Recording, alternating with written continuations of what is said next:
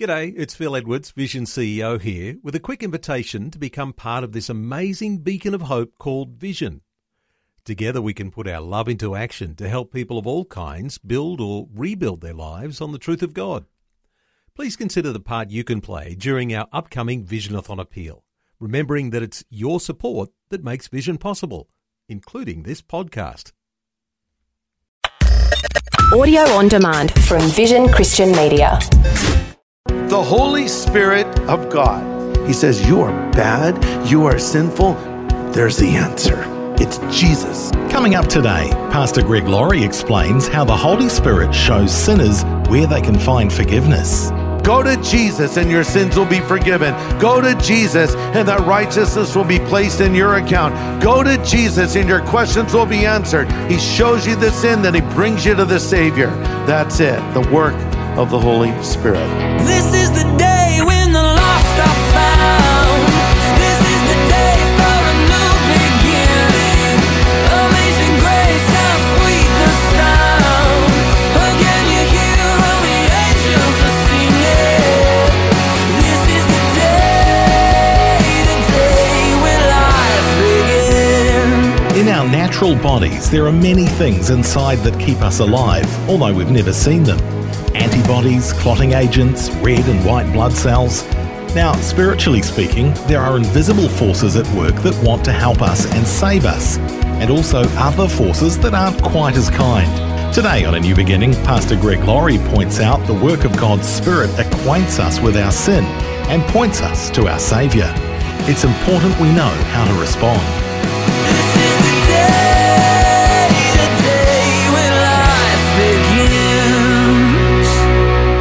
You know, when I turn on the television these days, man, there's just so much bad stuff, isn't there? Just tragedy layered on tragedy. I, I see so much sin on display. You see selfishness, you see violence, you see murder, you, you hear of all these horrible things happening. And I'm just talking about the cartoons on Saturday morning. No, seriously though, it, it's just, it's sort of like sin is on display every day, every night for us all to see. So, what is the worst sin a person could possibly commit? Is it stealing? Is it murder? Is it adultery? Those are bad sins for sure. But let me re ask the question what sin offends God more than any other? I think you might be surprised by my answer.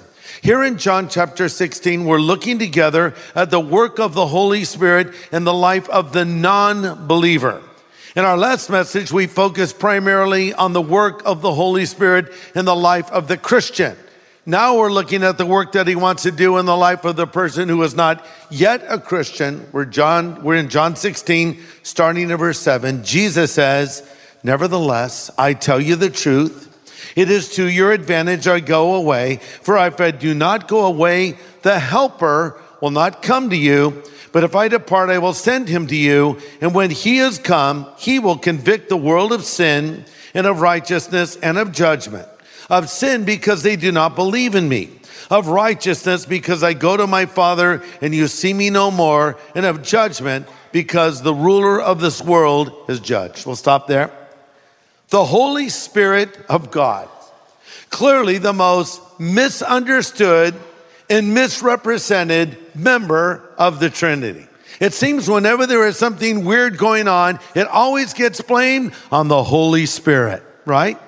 You flip the channels, you come to some Christian TV station, uh, I might put that in quotes in some cases, and you see people coming under the power of the Spirit. They're falling on the floor, they're shrieking, they're laughing uncontrollably, they're barking like dogs, and the preacher says, This is the Holy Spirit. And they even make it sound more holy. So when you hear Holy Spirit, you're like, eh, I don't know if I want that, you know. I want to just tell you all that crazy stuff, that is not the Holy Spirit. That's just crazy stuff. Because the Bible tells us what the work of the Holy Spirit is. And Jesus makes a, an amazing statement to begin with here in John 16. He says, It's to your advantage I go away. For if I do not go away, the helper will not come to you. But if I depart, I'll send him to you. Remember in our last message on the Holy Spirit, we talked about the word that the word helper comes from. It's parakletos in Greek. One who is called alongside to help is a definition of it. It speaks of an advocate in a court of law, among other things.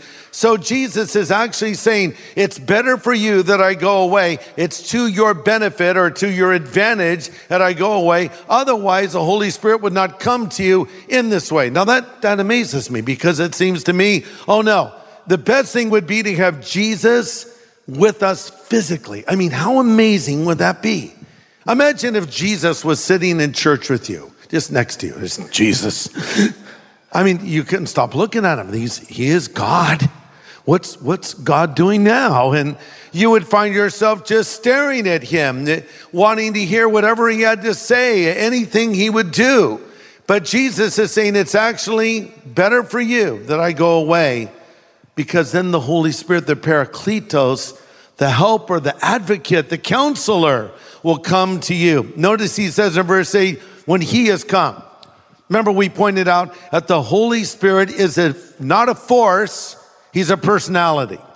Because sometimes people think he, he's just some power out there, like something out of Star Wars or something. No, the Holy Spirit has a distinct personality, though he is likened in Scripture to uh, fire and a dove and, and other things, in reality, he is always referred to as a he, and that is a capital He because he's part of the Trinity. So here's a quick review of what we already saw. The Holy Spirit has come to convict us of our sin. You could also just interchange the word convince with convict. He's come to convince us of our sin. Verse 8, John 16, when he has come, he will convict or convince the world of sin, of righteousness, and of judgment. You see, one's ignorance of sin, righteousness, and judgment can bring their destruction.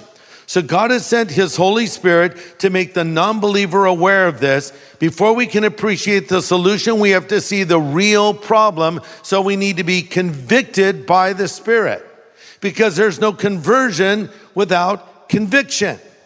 Okay, so I raised a question earlier. What is the worst sin? So what is it? Is it adultery? Is it stealing? Is it taking the Lord's name in vain?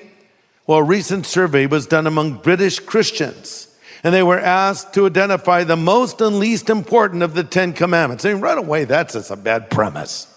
Where I'm going to rate the Ten Commandments. Houston, we have a problem. Or should I say instead, London, we have a problem, right? Okay, so back to the Brits. 93% of them still felt thou shalt not commit murder was valid. Whew, good to know. So my next trip to England, I guess I won't get killed, hopefully. Uh, 93% still felt thou shalt not steal was a valid commandment. And then it starts to drop after that. 87% thought thou shalt not bear false witness was still good, but only 23% felt thou shalt not take the name of the Lord in vain was still valid today. 68% of British Christians, and I, I failed to point that out. Did I say that earlier? These are Christians, in quote. They think it's okay to take the Lord's name in vain. 68%. Uh, no. And then, this one's the most amazing of all, only 20% thought having other gods before him was wrong. In fact, 68% thought it was just fine to have other gods before the Lord. Really? How interesting. God doesn't see it that way.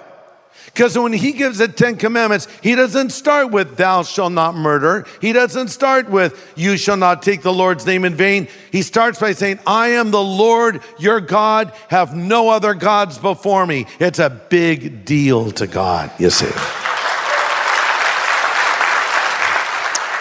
And then a second commandment, you shall have no graven images, which is really uh, an extension of what the first commandment says, you know, where you're going to now worship something in the place of God. Because it comes down to this if I have another God before him, it's all downhill from there.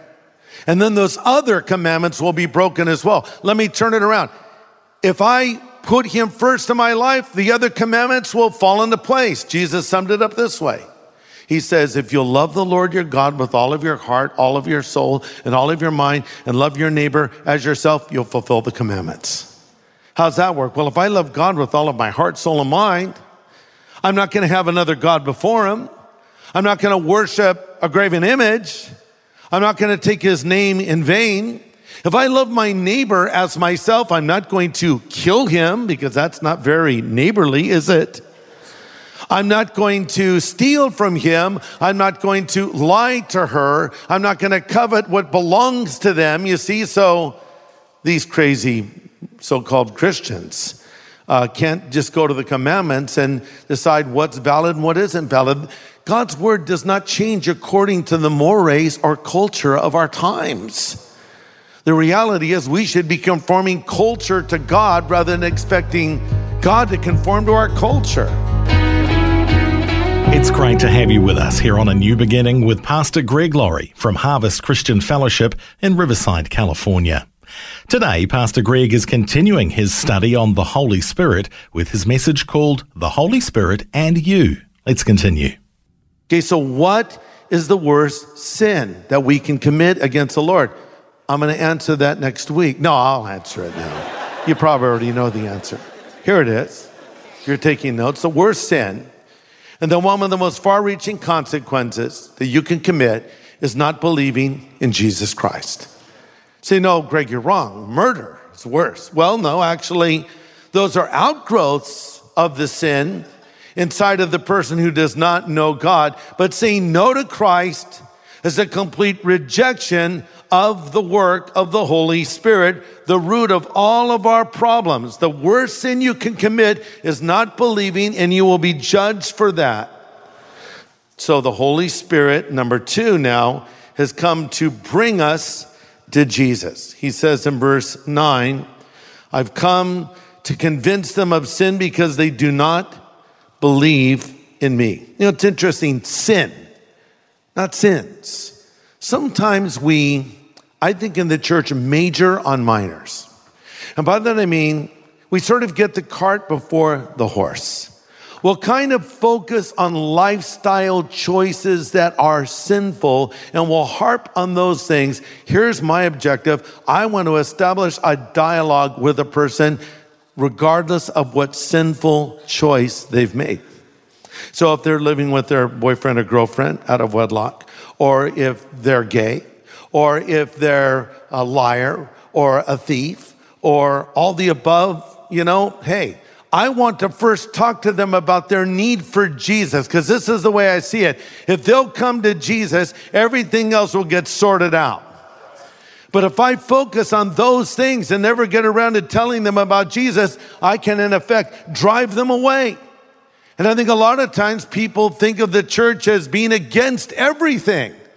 And we're going to speak out on what the Bible says and say what it says on whatever topic it is we're addressing. But our message is the gospel, and we want people to believe, and then their lives will change as a result. So the Holy Spirit has come to show us that, to bring us to Jesus. Verse 13, when He, the Spirit of truth, has come, He'll guide you into all truth. He will not speak in His own, He will speak only what He hears. And He'll tell you what is to come. He'll bring glory to me by taking what is mine and making it known to you. See, if you refuse to believe in Jesus, you're effectively calling the Holy Spirit a liar. Because 1 John 5:10 says, "He that believes in the name of the Son of God has this witness in himself. He that does not believe has made him a liar because he has not believed the record that God has given of his Son." That's called insulting the Spirit. So the Holy Spirit comes and shows you you're a sinner and you need Jesus, and you say, I do not. I'm a good person. I don't need Jesus. Oh, so you're calling him a liar? No, you're putting words in my mouth then. Actually, I'm not. Because if you're rejecting the work that the Holy Spirit has come to do to show you you're not righteous enough to get to heaven and show you that Jesus is the answer, you're effectively saying he's a liar. Number three, the Holy Spirit has come to show us our need for righteousness. Look at verse 10. He says, Of righteousness, because I go to my Father and you see me no more. Now, here's the funny thing most people believe in heaven today, 72%. But as I said earlier, they think living a good life will get them there. But yet the Bible says All have sinned and fallen short of the glory of God. It says there is not good, no, not one. And the Bible also says in James 2:10, if you offend in one point of the law, you're guilty of all of it. Now, the Bible is not saying that there are not good people. There are good people. Let me take it a step further. I've met people who are not Christians that are good people, and in some cases, better people than some Christians I know. Does that make sense? When I say good, I mean they're friendly, they're trustworthy, they're uh, considerate, so they're good people in that regard. This is not about if you're a good guy or a good girl. This is about if you're good enough to get to heaven. And no one's that good. You say, well, I'm pretty good, actually. Uh, You're not as good as you think you are. And you're much worse than you think you are. That's the truth. Because one sin is enough to keep you out of heaven. And trust me, you've committed a lot more than one sin. And so have I. So the Holy Spirit has come to show me this about myself. Listen to this. Even on my best day, my righteousness, my goodness, the benevolent, kind, considerate things that I do are pretty much throwaway because Isaiah 64 6 says, My righteousness is as filthy rags. But then what about the bad days? And those are bad. So think about all of that. Even on your best day, you don't even get close. And on your bad days, you're so, so far away. So the Holy Spirit comes to show me that I need Jesus. He shows me I'm not righteous enough. I'm not good enough. Not so I will, be driven away in despair, but so I will run to the cross. See, that's what he does. He says, You are bad. You are sinful. There's the answer and he lights the way. It's Jesus. Go to Jesus and your sins will be forgiven. Go to Jesus and that righteousness will be placed in your account. Go to Jesus and your questions will be answered. That's a very important distinction. He shows you the sin, then he brings you to the Savior. That's it, the work of the Holy Spirit.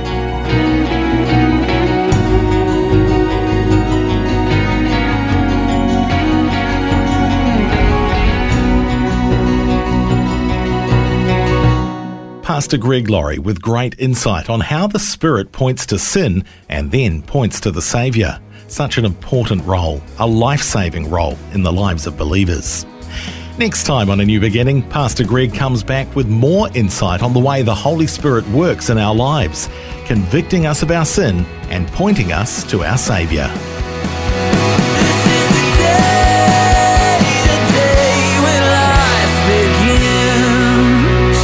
Today's message from Pastor Greg Laurie was called The Holy Spirit and You. If you'd like to listen again, just download the free Vision Christian Media app where it's available as a podcast, along with more inspiring Christian content. Just search your app store for Vision Christian Media. Station sponsor. Thanks for taking time to listen to this audio on demand from Vision Christian Media. To find out more about us, go to vision.org.au.